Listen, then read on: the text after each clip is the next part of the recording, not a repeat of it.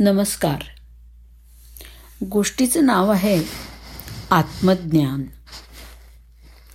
एक संत एका वनात कुटी बांधून राहत असत.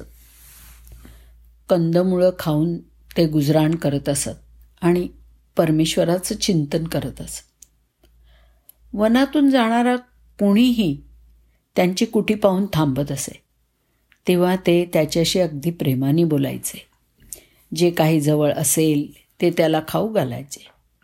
एक दिवस एक तरुण त्यांना भेटायला आला.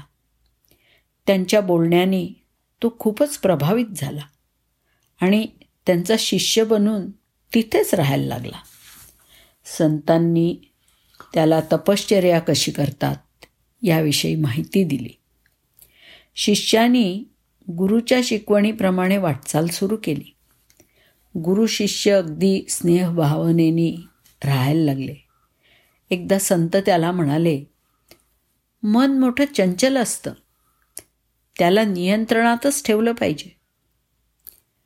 ही गोष्ट शिष्याच्या मनावर ठसली. त्या दिवसापासून त्यांनी स्वतःला एका खोलीमध्ये बंद करून घेतलं. संतांनी त्याला विचारलं असता शिष्य म्हणाला की तो त्याच्या मनावर ताबा मिळवायचा प्रयत्न करतोय. शिष्य रात्रंदिवस खोलीतच राहायला लागला. आश्रमात येणाऱ्या जाणाऱ्यांकडे तो अजिबात लक्ष देईन असा झाला. एके दिवशी गुरुनी शिष्याला खोलीचा दरवाजा उघडायला सांगितलं. गुरु आत आले. आत आले तर त्यांच्या हातात एक वीट होती.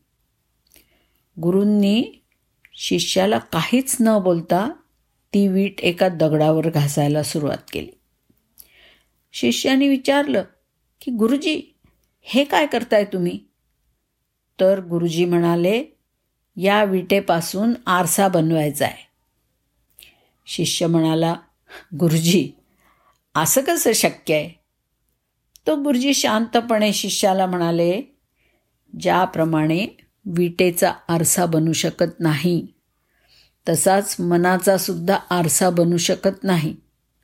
आरसा आपल्याला खरेपणा दाखवतो. मन तर धूळ आहे जी आत्म्यावर पडलेली असते. त्या धुळीचा बंदोबस्त केला तरच खरेपणा दिसून येतो. खोलीत बंद राहून हे कसं साध्य होणार? शिष्याला गुरुची शिकवण समजून आली की चंचल मनाला नियंत्रणात ठेवूनच प्रगती साधता येते. धन्यवाद.